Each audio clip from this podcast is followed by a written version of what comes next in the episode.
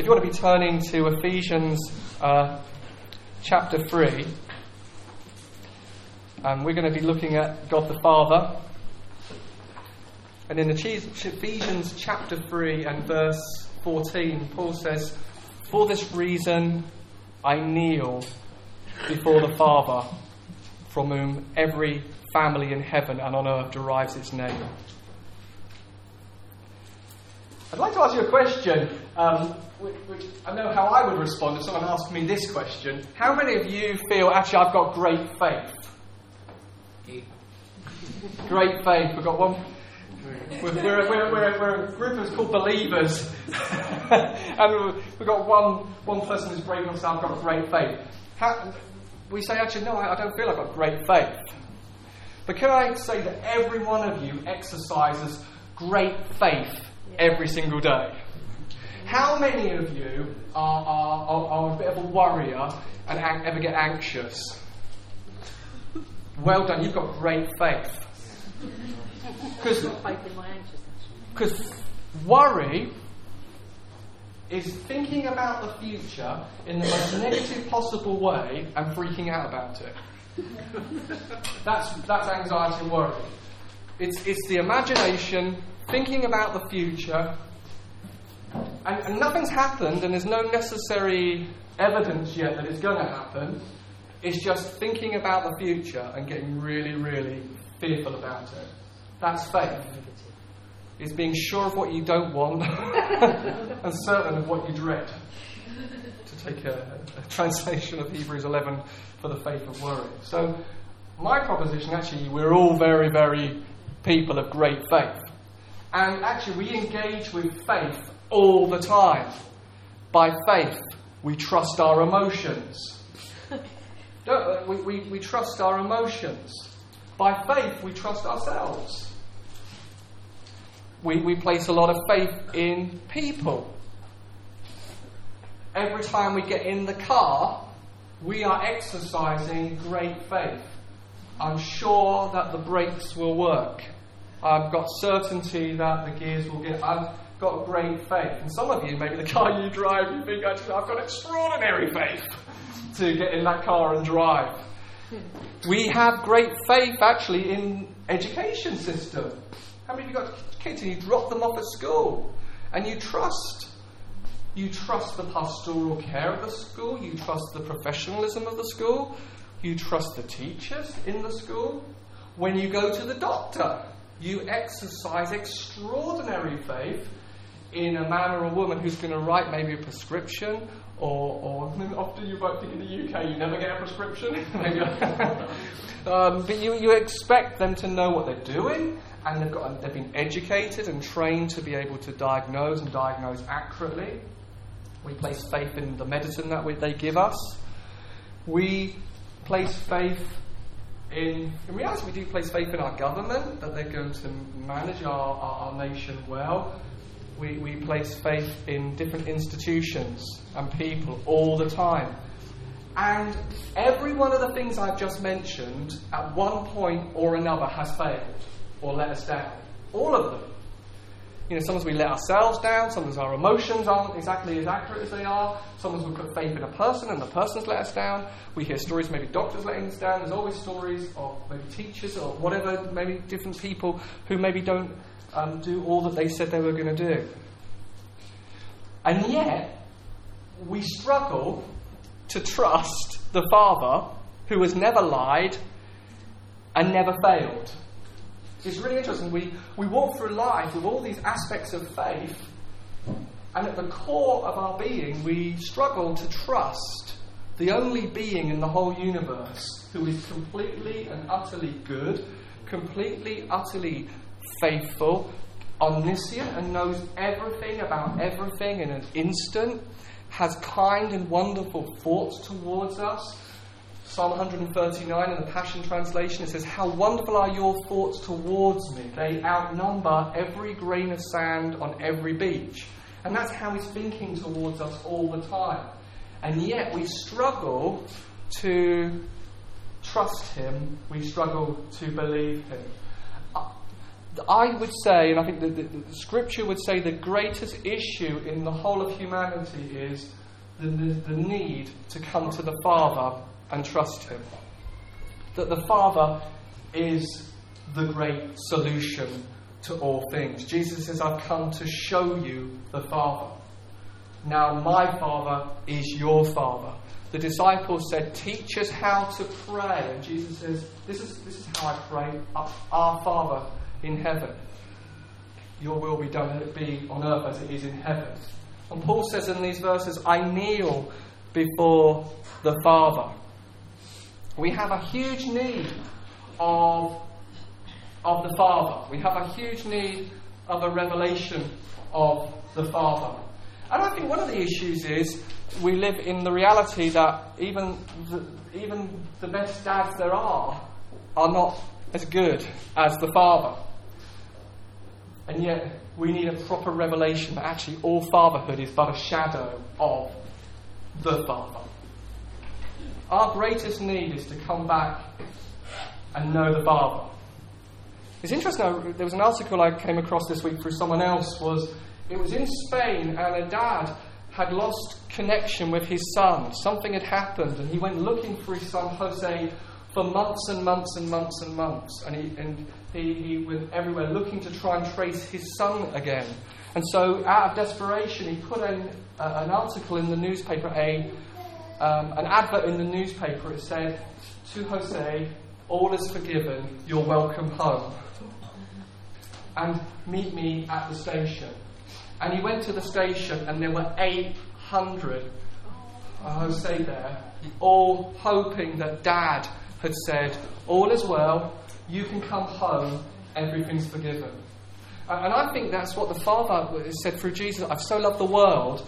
And what he's pretty much done is put an advert in the cosmos, in the universe, and says, Father says, You can come home. I've made a way. All is now able to be forgiven. Wow. You can come and be adopted. You're welcome home.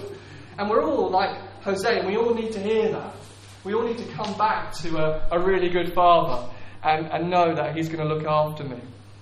Because the movement from anxiety and the fear of lack and just surviving to supernatural strength that floods your innermost being, divine might, explosive power, joy, contentment, peace, rest, all begins in coming to the perfect Father and saying, I trust you, I'm looking to you.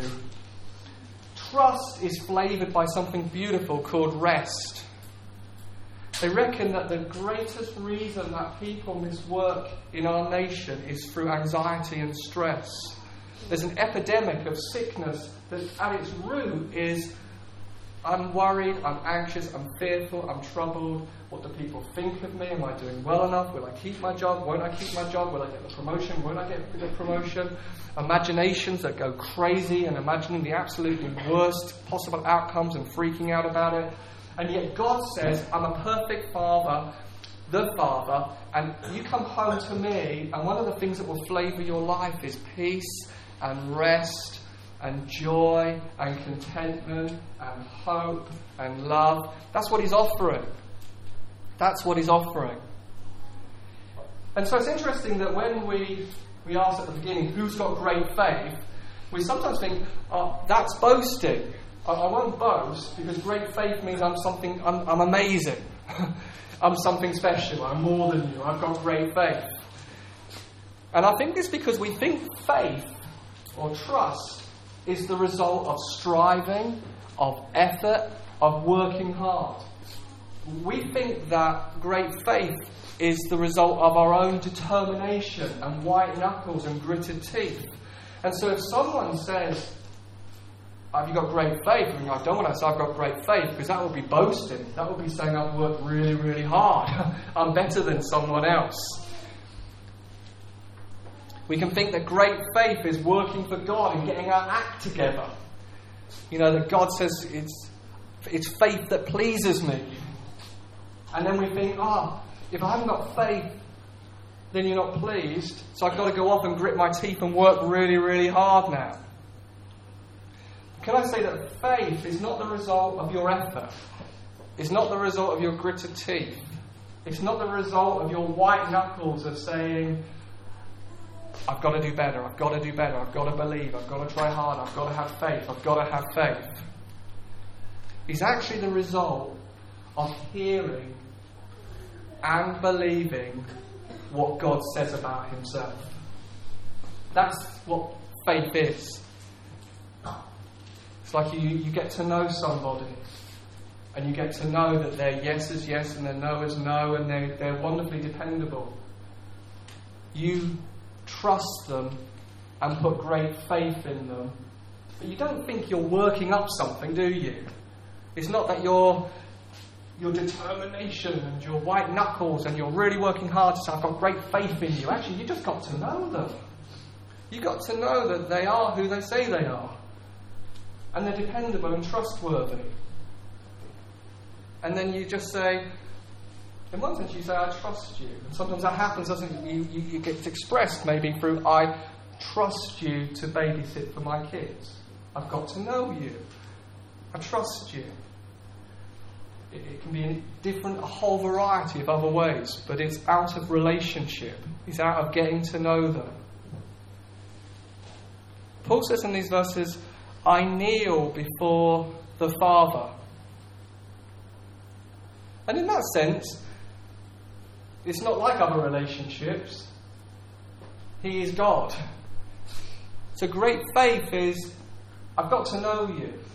I've got a track record with you. I've known him since 1987, 28 years. He's never ever let me down. He's never ever left me or forsaken me. He's never ever not worked something together for good. He's never ever not acted redemptively in everything. And sometimes in the moment, you think, how are you going to work this together for good? How are you going to form Christ in me through that? Two or three years later, you see he was a genius at redeeming it and making good out of it. I've never known him not to be there. And so we get to know him, and the Bible says faith comes by hearing, and hearing by the word of Christ, hearing by the word of God. I get to know him, I get to know his nature and his goodness. But Paul uses this word, he says, I kneel before the Father. And I believe this is where great faith and great trust and great rest is birthed. I kneel. I surrender. I yield to this revelation of who you are. I don't need to understand everything because the Bible says you are the all knowing, all wise God. I, I, don't need to be in control of everything because I trust in you who brings up the sun in the morning and the moon at night and feeds even a sparrow and knows them even when they fall. I don't need to understand everything that's going on in my mind and my world because I have one whose thoughts outnumber the grains of sand. And you know. I, I, don't have to be worried about will I miss your voice because you said you're a good, good shepherd and your sheep know your voice. And that if I'm deaf in any area, you'll make sure that you speak in a way that I can hear you. I don't have to be afraid of accusations or the things that stab that say, oh, you're not doing well enough, you could have done better, you could have tried harder, because I know that's not how you speak. And your, your voice is perfect love and it casts out all fear. Yeah. And you never motivate out of hopelessness because you're the God of all hope. So we get to know Him and then we yield to Him. And I think that picture from Grace is an example of how yieldedness works in the gritty reality of everyday life when you're faced with circumstances and things that you cannot do and cannot provide and cannot bring breakthrough over, you kneel and you yield before the great Father and say, I don't get it, I don't understand it, I can't control it, I can't make it happen, I'm too limited, but you are God and I worship you. That actually I'm going to worship you in this very, very moment that this moment is going to be flavored by adoration and worship. The greatest examples I can think of this is like Chris Gore in Bethel, a child suffering from cerebral palsy. He's in India. He sees a young girl healed in a meeting of cerebral palsy, and this little beautiful girl is running at the end of the meeting. And then he goes back to California, where his own daughter, suffering from cerebral palsy, has had a terrible operation to try and rectify the curvature in her spine and she's being hung upside down because the, there's something wrong in the way her blood works. And he's just come from India and he's seen this very condition healed. And now he's faced with his own daughter who's essentially dying. And he says, I was faced with a choice in that moment.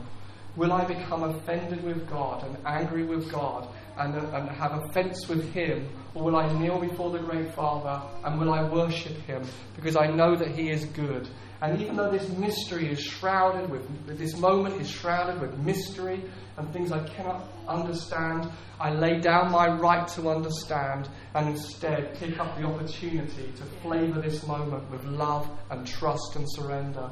And he did. He put a CD player on and he worshipped and he delighted and he rejoiced in God.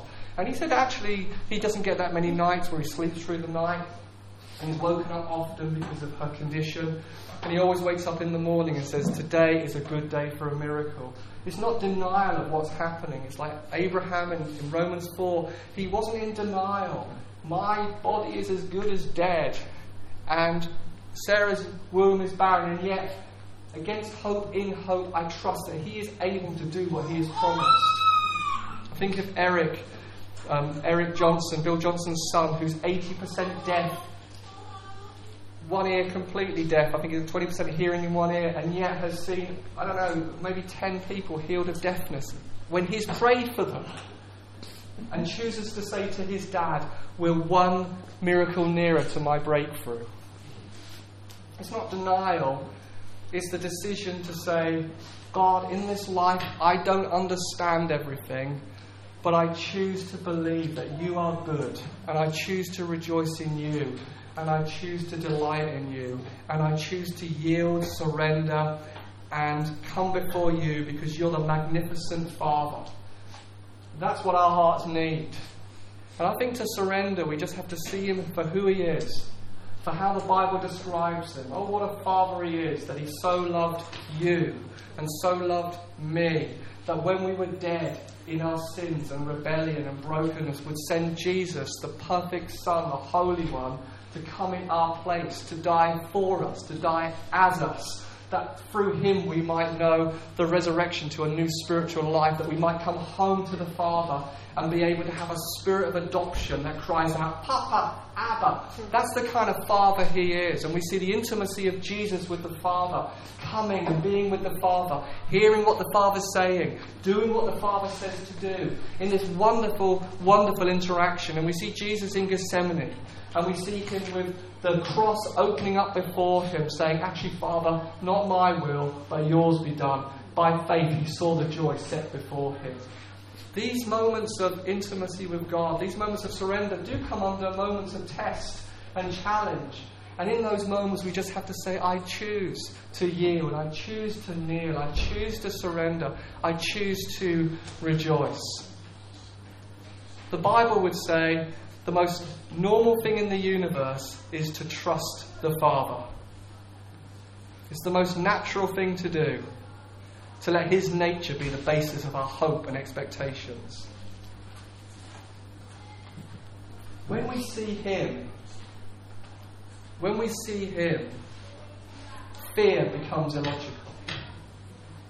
When we see Him for who He is, anxiety and worry become utter foolishness. I'm going to tell you a story about my own life, not because, uh, because I want to be honest with you about my own journey, but I guess it's continuing out of fear into faith. Because I want you to know that it's possible. And I want you to have hope for your own hearts. And I want you to know that whatever circumstance you're facing, you, you can find a refuge and rest in the arms of a really good father. And it can be something you experience and something that you know. It's a wonderful thing about Christianity and God. He's not just given some propositional truths to believe, He's given an experience to enter into that changes everything peace and joy and hope and rest and contentment. I don't know where it all started, but I remember when I was 11 years old having a routine that some might call OCD, but it involved checking everything. The routine could last anything up to two and a half hours. I'd go to bed at night and suddenly think about a plug that might not be fully off or something I might have left on. And the terror and the fear and the anxiety of making a mistake that would be a disaster was gripping. It would grip my imagination that I could be the cause of something disastrous, that it could be me. By the time I'm 18, I, I, I would even be laying in bed and I'd have this thought go through my head. You walked over a paving slab, and the paving slab is now slightly up. An old lady's going to trip and she's going to break her hip. Gripped by the fear of making a mistake as simple as that, I would get up and cycle to that one place to check I hadn't. This is, this is, I'm a, I'm a Christian at this point. I think it intensified in some ways because I've come home through Jesus, but I've got no idea that God the Father is so wonderfully good. I, have built a whole world and a whole mechanism and a whole framework around I look after me, I protect me, I, am guarding me, I, I check to make if I've made any mistakes, I look after myself. Yeah, I'm going to worship you, God, but it's a huge thing in the world to abandon myself and yield and trust you. And yet, in his loving kindness, he came to me again and again and again with the tenderness of a, a, good, good father, coming as one who wants to woo and convince, coming into the broken spot and saying, You can trust me, you can trust me, you can trust me. And then over time, bit by bit by bit by bit, it broke off and broke off and broke off and broke off. Do I get tempted in those ways still? Yeah, because I think we establish ways of thinking. They sometimes take time to change.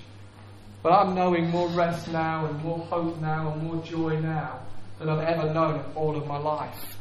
And I have to put it down to this He's showing me that He's trustworthy. He's showing me His nature. He's letting me see His goodness. And my response, even when the mind screams out, you can't be secure unless you do X, Y, and Z, is to come to Him and say, You're a good, good Father. I yield. I surrender. I give myself to you. See, we have a part to play.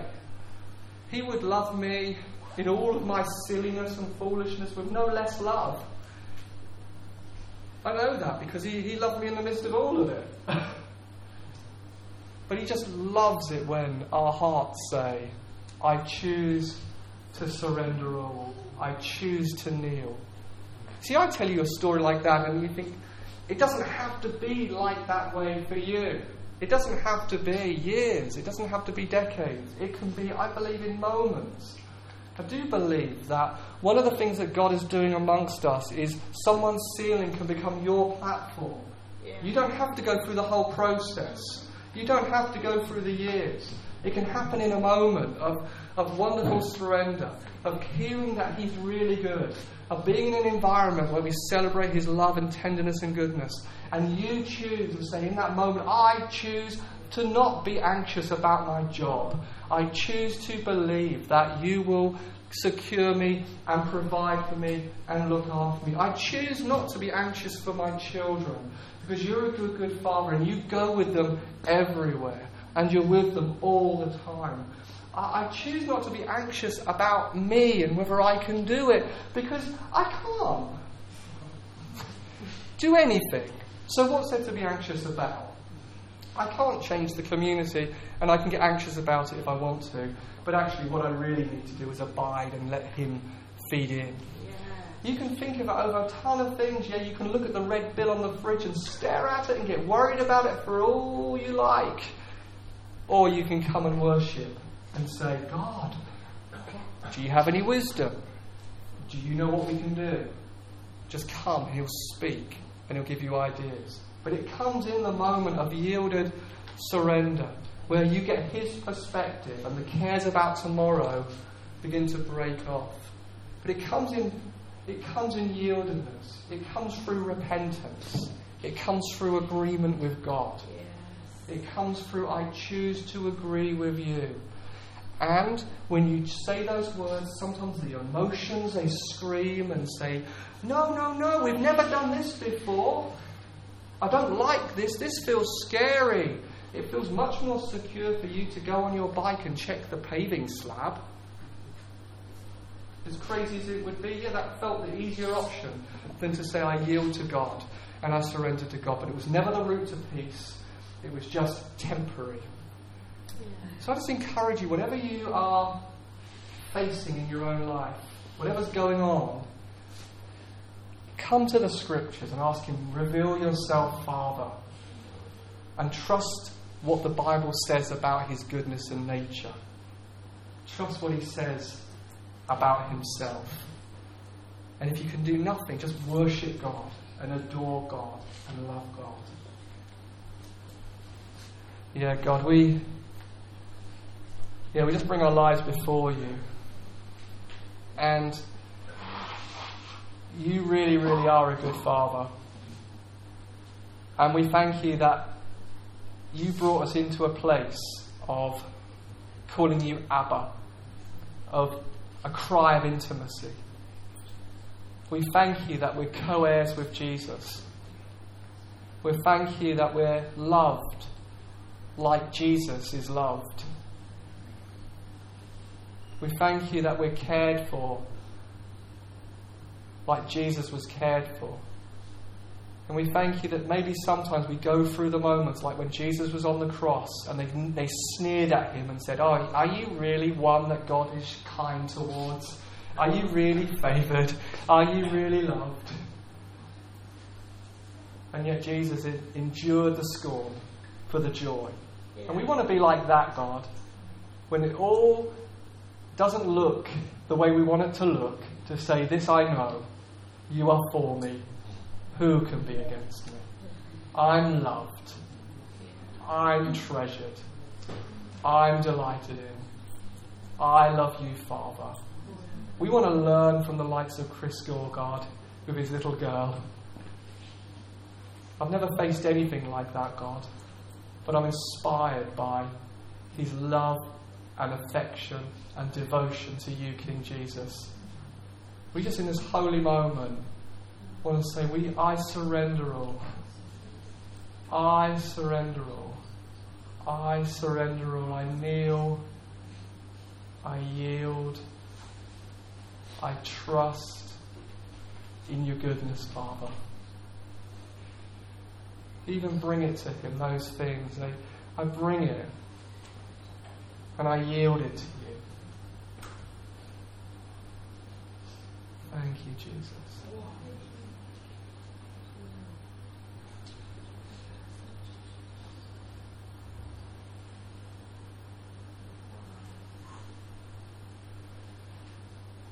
Some of us just need to stop thinking so much. Jamie, you too. and trust. God's just saying to somebody here, you don't need to have a plan B if this doesn't work. I'm just trusting you. I'm all in Jesus. I don't need a plan B. I don't need to have sussed it all out. But I do need to trust you.